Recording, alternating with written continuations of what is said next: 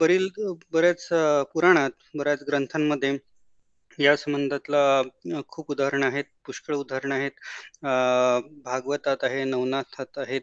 जसं काही रामेश्वरला श्री नवनाथांचे जे अवतार होते, न नरनारायणचे अवतार, मच्छिंद्रनाथ जेव्हा रामेश्वरला प्रवास करतात, तिथे सुद्धा श्री मारुतीरायांचा कसा गर्वहरण होतो, त्याचं त्यांचं कसं युद्ध होतं आणि मारुतीरायांना कशा पद्धतीने तेथे प्रबोधन होतं याबद्दल सुद्धा त्याची माहिती नवनाथ ग्रंथात आपण त्याचं ग्रंथ वाचन करू तेव्हा सुद्धा आपण जाणून घेऊ. तर भरपूर ग्रंथात पुष्कळ ग्रंथात याचा समावेश आहे कारण अध्यात्म म्हटलं तर नम्रपणा हवा आणि अहंकार आणि नम्रपणा यातली जी पुसट पुसट अशी रेषा असते त्या संबंधी आपलं वर्तन कसं असावं? आणि कदाचित या उदाहरणात आपल्याला कळतं विष्णुबुवा जोग की ज्यांना असा आभास होतो की आपल्याला आपण खूप ग्रंथ वाचले आपल्याला सर्व काही येतं आपण पांडित पांडित आहोत आपण पंडित आहोत आणि तेव्हाच महाराज त्यांना म्हणतात की ब्रह्मतदाकर होणे काही सोपे नाही. यासाठी भरपूर कष्ट करावे लागतात. ब्रह्मतदाकर म्हणजे समाधी अवस्थेत जाणं. तर जी ध्यान लागतं ते एकाग्र होतं मन. आणि ज्यातनं आपल्याला जो बोध मिळतो आणि जे आयुष्याबद्दल जीवनाबद्दल मार्गदर्शन मिळतं आणि जो एक वेगळा आनंद आपल्याला मिळतो तेव्हा त्याला ब्रह्मतदाकर म्हणतात. आणि महाराजांनी उपदेश केलेला आहे. आणि विष्णुबुवा जोग आहे यांना मार्गदर्शन केले त्यामुळे हा खूप महत्त्वाचा मुद्दा आहे. आणि त्याकडे आपण अगदी नेहमीच त्यासाठी सतर्क असावं सावध असावं. तसंच अक्कलकोटला महाराज असताना जसे पुरुष सेविकरी असायचे तसेच महिला सेविकऱ्यांसंदर्भातील या संदर्भातली एक गोष्ट आठवते कथा आठवते. जसं महिला सेविकृष्ण महाराजांचे दर्शन असायचे. एक त्या प्रसंगी एक महिला महाराज तिथे दुसऱ्या महिलेला चर्चा करताना म्हणते सहज सहज वाक्य म्हणते वस्तू पंचपात्रात ठेवली आहे ती घ्या. आणि महाराज त्यावेळेस बोधार्थपणे उद्गारतात की पंचपात्र वस्तू आहे ती ती तुला प्राप्त झाली आहे का? प्राप्त झाल्यास वस्तूचे यथार्थ रूप म्हणजे काय? ते तुला कळेल. आणि हे म हे असं महाराज बोलून जातात आणि दोन महिला महाराजांना मुजरा करून औदुंबराकडे जातात. महाराजच त्यांना म्हणतात की वटवृक्षास भेटा म्हणजे समजेल. आणि त्याप्रमाणे वटवृक्षास जे मूळ मूळ वडाचे झाड महाराज म्हणायचे त्यावेळेस वटवृक्षाकडे ते महिला प्रस्थान करतात आणि वटवृक्षाला भेटून आल्यावर स्वामी महाराजांना विनंती करून ते असं म्हणतात. आणि फार सुंदर पद्धतीने ते पंचपात्र या शब्दाचा उल्लेख त्यांनी केलेला आहे की म्हणजे त्यांना वेदांचं जे ज्ञान आहे त्यातनं ते प्राप्त होतं. म्हणतात की पंचपात्र म्हणजे पंचमहाभूतात्मक देह.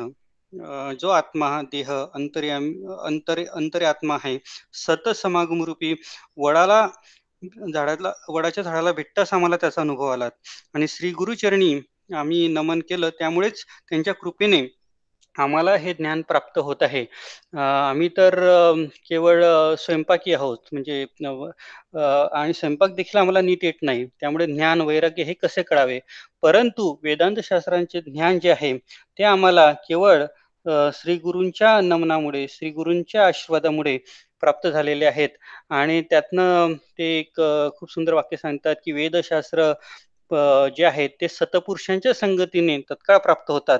म्हणून सतपुरुष आणि त्यांची संगत याबद्दल एक खूप बोधार्थ पद्धतीने एक ते स्तवनच करतात आणि त्याचं महत्त्व त्या पद्धतीने ते विदित करतात.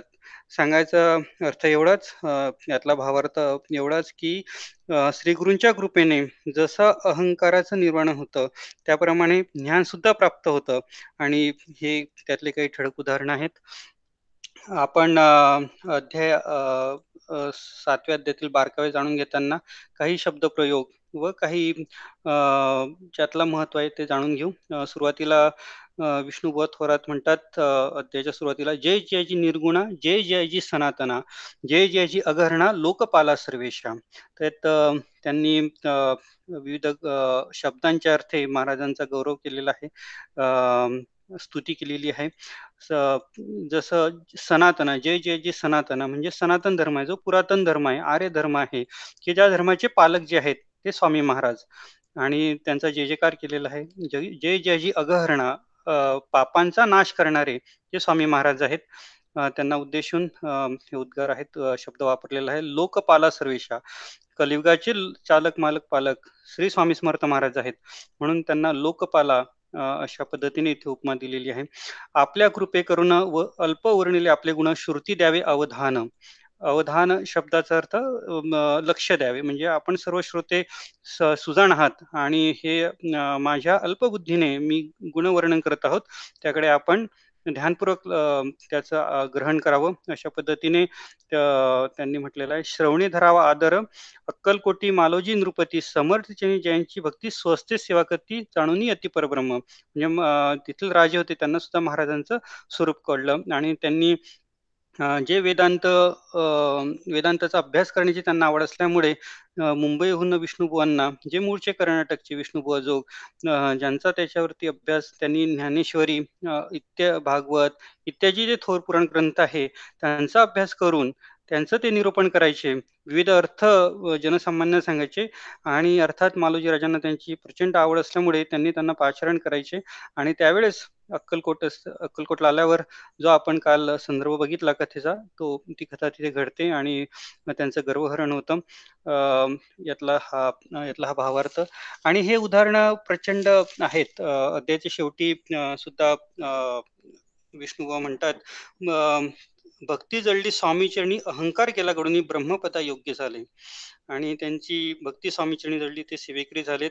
स्वामी चरित्र महासागर त्यातून मुक्ती निवडून सुंदर त्यांचा करून हार अर्पी शंकरा विष्णू कवी. म्हणजे महासागर आहेत त्यातले मी काही कथाच आपण इथे सांगतो आहोत की जे आपल्याला मार्गदर्शक आहेत. आणि कलियुगात ज्या आपण हे तीन अध्याय वाचणार आहोत किंवा स्वामी चरित्र सारामृताचं पारायण करत करत आहोत ते आपल्याला सोपी जावं सुलभ जावं. म्हणून हे स्वामी चरित्राचा मूळ अर्थच तो आहे की सुलभ करून देणं. जनसामान्यांना सर्व मार्ग सुलभ करून देणं. आणि हे अगदी कमी शब्दात कमी वेळेत आपल्याला त्याचं ग्रहण करता यावं पारायण करता यावं म्हणून त्यांनी ह्या ज्या स्वामीचरित्र महासागरात काही काही कथा त्यातील काही रत्न त्यांनी निवडून आणलेले आहे. त्यांचा हार त्यांनी गुंफलेला आहे आणि हा आपल्या आपल्यासाठी अर्पण केलेला आहे. स्वामी महाराजांना असंच ते म्हणतात. आणि या कथाची सांगता करतात. आणि याचे भरपूर उदाहरणं आपल्याला मिळतात. म्हणजे स्वामी चरित्रातही मिळतात. स्वामी स्वामी महाराजांच्या कार्यकिर्दीतील मालोरी राजे भोसले जे राजे होते आणि त्यांना महाराजांनी स्वतः दर्शन दिलं. आपण अध्याय तिसऱ्यामध्ये त्याचा संदर्भ देखील बघितला. तर ते सुद्धा भरपूर वेळा महाराजांच्या भेटीला यायचे आणि लवाजमा भरपूर घेऊन यायचे. ते अर्थात राजे होते. हत्ती घोडे राजे महाराजे सरदार हा त्यांचा लवाजमा असायचा. त्या सर्वांसह ते यायचे. आणि महाराजांना अर्थात ते सर्व माहीत होतं. आणि एकदा महाराजांनी जेव्हा ते एकदा भेटीस आले महाराजांच्या तेव्हाच महाराजांनी त्यांची जो टोपी होती किंवा पगडी म्हणता येईल ती पगडी फेकून दिली. आणि स्वतः म्हटलेलं आहे की हा अहंकार येथे नसावा. असे राजे आम्ही रोज निर्माण करतो.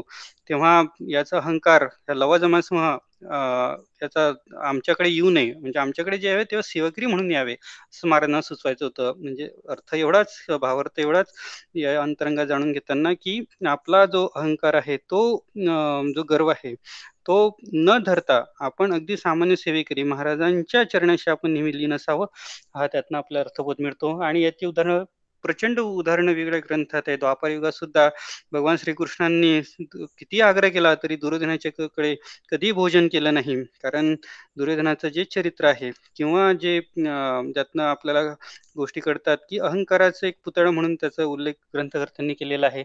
आणि त्या अहंकारामुळे महाभारत घडल्याची उदाहरणं आहेत.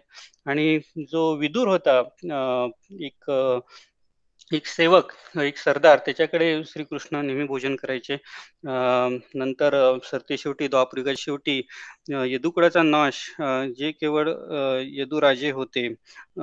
ते ग त्यांना गर्व झाला ते कोणाचे ऐकत नव्हते. श्रीकृष्णाशिवाय कोणाचे ऐकत नव्हते.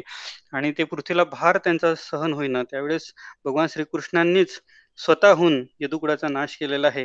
याचं प्रचंड मोठं बोध आपल्याला यातनं मिळतो. आणि हा विषय वाटतो सांगायला तसा अवघड आहे. काही उदाहरणातनं आपल्याला नेहमी कळतो म्हणूनच यातनं आपण आपल्याला रोज मार्गदर्शन मिळावं, जीवनात जीवनासाठी मार्गदर्शन मिळावं म्हणून आपण हे स्वामीचरित्राचं नित्य सेवेत पठन करत असतो आणि श शेवटी स्वामीस्त स्वामी सौना सुद्धा उल्लेख आलेला आहे आणि आपण त्याचं जे पठन करतो त्यात तसं लिहिलेलं सुद्धा आहे. शांती मना शांती मना व सद शांती शांतीच मना सदा वसो, मान नसो. वृथाभिमान नसो, तर हे सर्व त्यामागचं कारण आहे आणि त्यामुळे हा ग्रंथ ग्रंथकर्त्यांनी ह्या लीलांच्या माध्यमातून आपल्याला तो बोध केलाय, की जो आपल्याला नित्यकाळी, नित्य पदोपदी आपल्याला त्याची आठवण असावी, म्हणूनही आपण स्वामीचरित्राचं पठण करत असतो. अध्याय क्रमांक आठ व नऊ कडे जाताना शंकरराव महाराज, शंकरराव राजे बहादर या यांच्या संदर्भातील ही कथा आहे. हे शंकरराव महा शंकरराव राजे महा शंकरराव राजे राय बहादर हैदराबाद येथील निजामात सेवेस होते. ते प्रचंड प्रचंड श्रीमंत होते, परंतु त्यांना ब्रह्मसंबंध झाला. ब्रह्मसंबंध हा ही जी गोष्ट आहे, ही खूप मोठी पादा आहे. आणि या संदर्भात म्हणजे हे देवांना सुद्धा ऐकत नाहीत. म्हणजे इतके इतकी मोठी बाधा ती आहे, की देवांकडनं सुद्धा ती जात नाही. इव्हन म्हणजे आपल्याला जर आधीच्या काळात रामराज्यामध्ये किंवा द्वापारयुगात सुद्धा हे ब्रह्मसंबंध होते, ब्रह्मराक्षस होते आणि हे ब्रह्मराक्षस जेव्हा ऊर्जा वाढवण्यासाठी प्रभू रामचंद्र जेव्हा यज्ञ करायचे, तेव्हा त्यात पाणी आणून टाकायचे आणि किंवा ते कसं नष्ट होईल, ती यज्ञ कशी नष्ट होईल या संबंधी त्यांची खटाटोप चालायची आणि भगवान श्रीकृष्णांना सुद्धा त्यासाठी भरपूर वणवण करावं लागली. याचे दाखले सुद्धा आहेत आणि या ब्रह्म राक्षसांना गायत्री मंत्र येतात, सर्व मंत्र येतात. देवांना सुद्धा ते अजिबात घाबरत नाही. असे ब्रह्मराक्षस त्यांचा त्याची बाधा अ, शंकररावांना होते आणि दासबोधात सुद्धा समर्थ रामदास स्वामींनी याबद्दल उचित मनाच्या श्लोकांमध्ये बोध केलेला आहे. जगी हित पंडित सांडित गेले, अहंता गुणे ब्रह्म राक्षस झाले. असा उल्लेख त्याचा आलेला आहे. आपण मनाचे श्लोक जेव्हा आपला सप्ताह असतो त्या काळात आपण त्याचं पठनही करतो आणि हवनही त्याचं विविध केंद्रामध्ये चालू असतं. तर हे जे मनाचे श्लोक आहेत, ते आपल्याला सुद्धा मार्गदर्शन करतात आणि उचित समय अशा प्रसंगी आठवतात. तर कथेला सुरुवात करताना आणि ह्या ब्रह्मसंबंध आहेत याची उदाहरणं जेव्हा आपण म्हणजे आता सुद्धा दिंडोरीला जातो किंवा त्र्यंबकेश्वरला जातो, तेव्हा असे बरेच जे बाधित अशुभ शक्ती आहे, ते एक त्यांचं निवारण कसं होतं, याचं आपण सप्रमाण तिथे साक्षीदार होतो. बऱ्याच घटना जे दिंडोरीला असतात किंवा ज्यांनी अनुभव घेतलेला आहेत. आपल्यासमोर काही भाविक येतात, किंवा अशुभ शक्तीपासून पीडित असतात. त्यांचा त्यांना गुरुमाऊलींच्या सान्निध्यात येऊन आणि सेवा करून कशा पद्धतीने त्यांच्या अशुभ शक्तीपासून ते दूर जातात आणि त्या त्यांचं जीवन कसं सार्थक होतं याबद्दलही भरपूर अनुभव आपल्याला पदोपदी आपल्या पुस्तकांमध्ये किंवा सेवेकऱ्यांच्या माध्यमातून विविध अनुभवातून कळतं. तर शंकरराव राजेराय बहादर यांनी खूप लाखो रुपये खर्च केले होते आणि ते कंटाळले होते. वैद्य वैद्य वगैरे सर्वांकडे जाऊन ते आले, परंतु त्यांचा संबंध काही जात नव्हता आणि ते गाणगापूरलाही तिथे गेले. अर्थात त्यांना तिथे दृष्टांत आला, की गाणगापूरला सेवा केल्यानंतर, की अक्कलकोटला आपण जावे आणि तिथे आपला जो ब्रह्मसंबंध आहे त्याचं निवारण होईल. जसं आता सुद्धा गाणगापुरास काही भाविक जातात किंवा भरपूर सेवा ज्यांची होते, त्यांना सुद्धा असा दृष्टांत होतो, की आपण दिंडोरीत जावे. आपली जी समस्या आहे त्याचं निराकरण तिथे होईल. त्याप्रमाणेच त्यांना त्याकाळी गाणगापुरास गेल्यावर दृष्टांत होऊन ते अक्कलकोटला आले आणि अक्कलकोटला त्यावेळेस सुंदराबाई च्या हातात बरेच म्हणजे त्यांचा कारभार जो होता, ते महाराजांचा जी शुश्रूषा होती आणि सर्व व्यवस्था होती, त्यांचं पाहण्याचं काम सुंदरबाईंकडे होतं. आणि त्या काळात त्यांनी अ, सुंदराबाईंना काही रक्कम जी आहे, ती देऊ केली, की त्यामुळे महाराजांची आपण भेटी माझी घालावी. आणि सुंदराबाई अर्थात हे जे कॅरेक्टर्स आहेत अ, यांचे चरित्रातनं आपल्याला असा बोध मिळतो, की आपण नेमकं हेच करू नये. आणि सुंदराबाईंनी त्यावेळेस लोभीपणामुळे संकल्प किंवा एक निश्चित निश्चय त्यांच्याकडनं बांधून घेतला, एक कबूल करून घेतलं, की आपला जर मी काम केलं तर काही जी रक्कम आहे ₹2,000 किंवा त्यावेळेस हे जे ₹2,000 होते, त्यावेळेस ते आजच्या काळातले आपण त्याचं मूल्यमान करताना केवळ दोन हजार नसून ते दोन कोटीच्या आसपास त्याची किंमत करता येईल, इतपत त्यांनी तो त्यांच्याकडनं कबूल करून घेतलं आणि महाराजांना ज्यांची समस्या सोडवायची त्या पद्धतीने महाराजांनी उल्लेख आलेला शेख शेखनूर दर्गा जो आजही दक्षिणेला आहे अक्कलकोटला. तिथे जाऊन महाराज की महाराज तिथे गेले, झोपले आणि महाराज स्वतः स्मशानभूमी झोपले आणि त्यामुळे शंकरराव महाराज शंकररावांचं मरण चुकलेलं आहे आणि शंकरराव बरे झाले आणि महाराजांनी त्यांना निंबपत्र व नऊ मिरे याचं औषध करून दिलं आणि ते औषध घेण्यास सांगितलं आणि हेच औषध महाराजांनी त्या काळी दिलं होतं. हे कोरोनासाठी सुद्धा उपयोगी आहे. जो आज आपला काढा आहे स्वामी समर्थ सेवा मार्गाचा, तो सुद्धा याच याच माध्यमातून पुढे आलेला आहे. निंबपत्र, नऊ मिरे, हळद हे जे आहे ते स्वामी महाराज नेहमी सांगायचे. आरोग्यासाठीच्या ज्या पुढील संदर्भ येईल त्यातही आपण ते जाणून घेऊ. विविध हे आजीबाईंच्या बटव्यातनं जे पुढे आलंय ते महाराज त्यावेळेस सर्रास वापरायचे आणि त्या बोलीभाषेतनं, त्या प्रथेतनं भरपूर सेवेकऱ्यांना ज्ञान महाराजांनी दिलेलं आहे. भरपूर पुस्तकातही त्याचा उल्लेख आलेला आहे.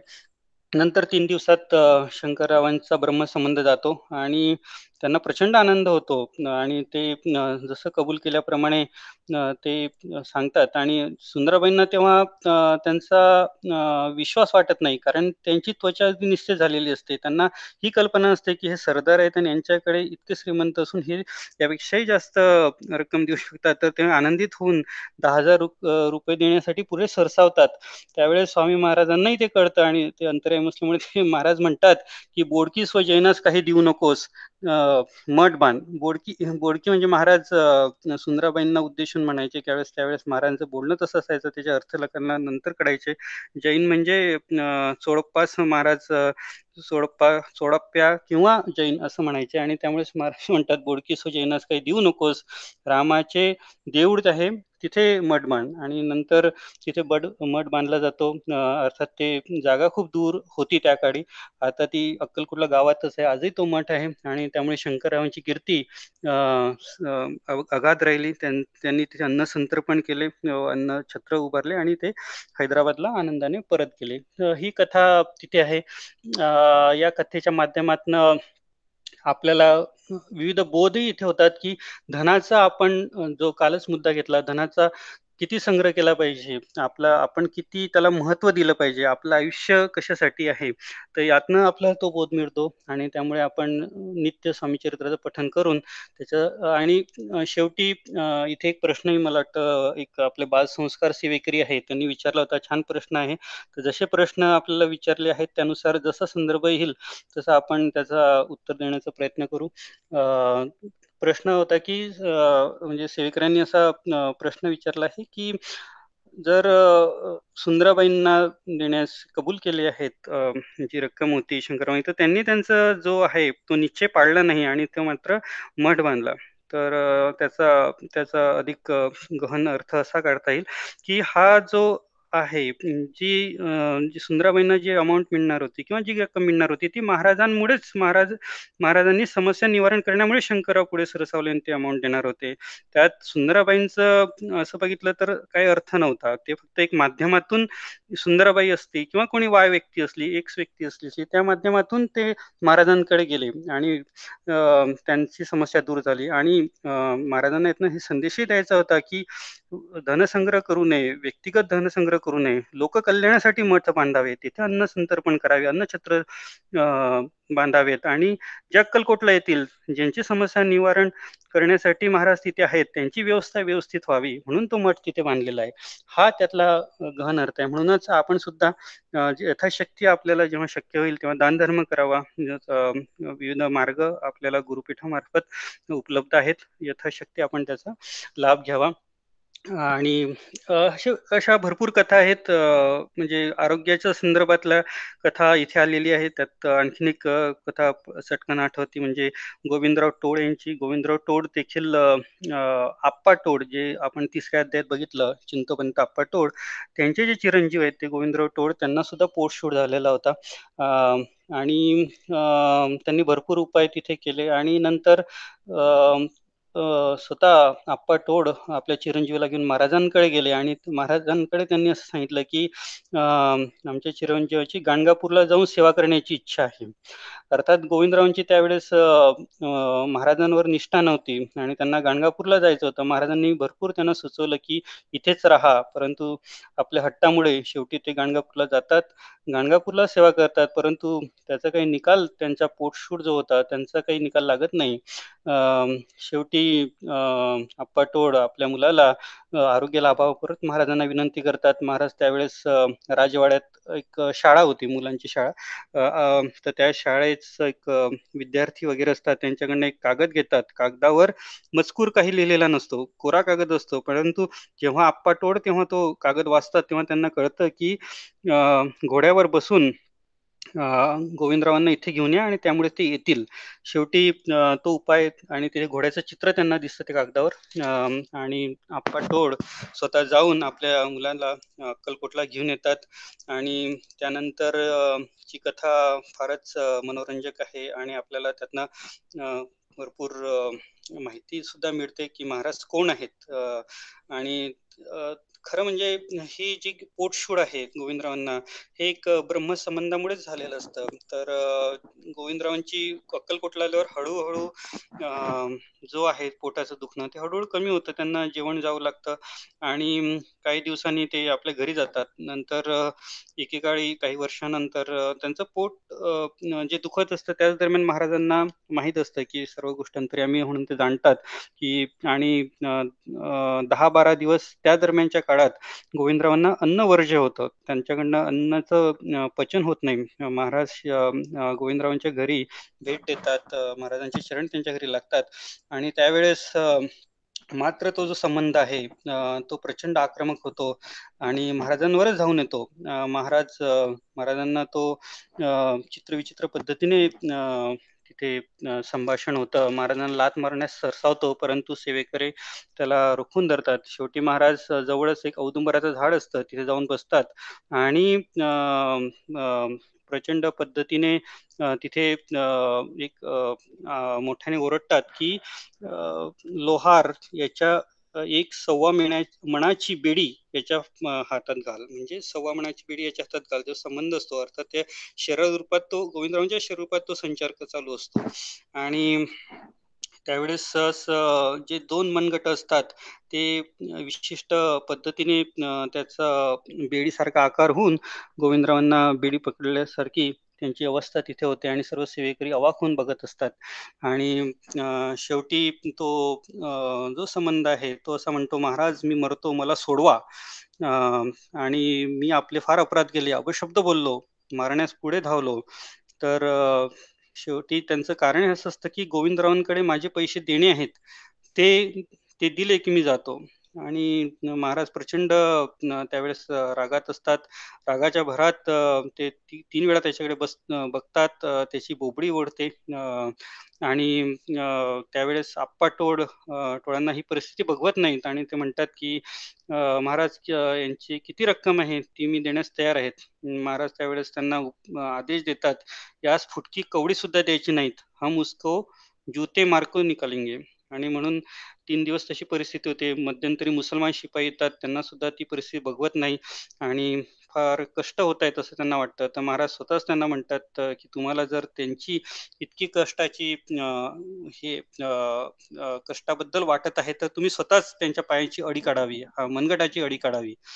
शेवटी कोणाची हिंमत तिथे होत नाही. तीन दिवसांनी एक महिला तिथे ते महाराज त्या महिलेला आदेश देतात आणि त्यांची अडी काढली जाते आणि गोविंदराव पुन्हा बरे होतात. आणि शेवटी त्यांची प्रकृती नीट होते परंतु थोडी कसर राहते. अर्थात आपण त्याचा संदर्भ सुद्धा बघितलाय त्यांनी महाराजांना खरं ओळखलं नाही. आणि गुरुचरित्रात सुद्धा जेव्हा पांढरे कोड नंदी ब्राह्मणाचा उल्लेख येतो त्यांना थोडा कोड तिथे असतो शेवटी. आणि नृसिंह सृष्टी महाराजांची काव्यरचना केल्यावर तो कोड जातो. त्याचप्रमाणे इथे होतं. महाराज त्यांना म्हणतात की पंचावन्न वर्षी जे थोडं दुखणं आहे ते जाईल.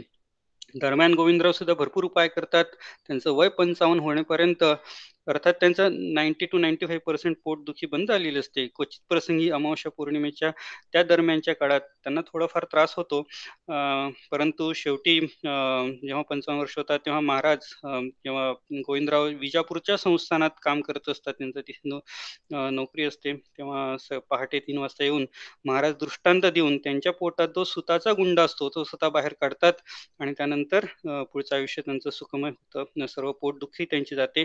अशा पद्धतीचा हा एक खूप छान कथा इथे आलेली आहे आणि याबद्दलही आपल्याला बोध मिळतो. आणि असे ब्रह्मसंबंधाच्या ज्या घटना आहेत किंवा अशुभ शक्तीच्या घटना आहेत ते आरतीच्या वेळेस त्र्यंबकेश्वरला किंवा गुरुपीठा आहे दिंडोरीला आपण बघतो. विविध केंद्रात सुद्धा याचा प्रत्यय आपल्याला येतो की या शक्तींपासून या शुभ शक्तीपासून कसा सेवेकऱ्यांचा बचाव होतो. आणि त्यामुळे आपल्याकडनं प्रचंड सेवा घडावी अशीच आपण त्यासाठी महाराजांना प्रार्थना करूया. आज गुरुवार असल्यामुळे आपली आरती सेवा आहे तर आपण आज इथे थांबूया. पुढील आठवड्यात पुढील कथा व त्यातनं मिळणारा जो बोध आहे त्याबद्दल आपण विवेचन करूया. श्री स्वामी समर्थ श्री स्वामी चरणार्पणमस्तू. गुरुर् ब्रह्मा गुरुर्विष्णू गुरुर्देव महेश्वरा गुरु साक्षात परब्रह्म तस्मै श्री गुरवे नमः। श्री स्वामी समर्थ महाराज की जय। श्री गुरुदेव दत्त श्री त्र्यंबकेश्वर महाराज की जय। गंगा गोदावरी माता की जय। सदगुरु परम पूज्य मोरे दादा की जय। श्री स्वामी समर्थ गुरु माउली की जय। भारत माता की जय। श्री स्वामी समर्थ। श्री स्वामी समर्थ। स्वामी समर्थ। स्वामी स्वामी समर्थ। श्री स्वामी समर्थ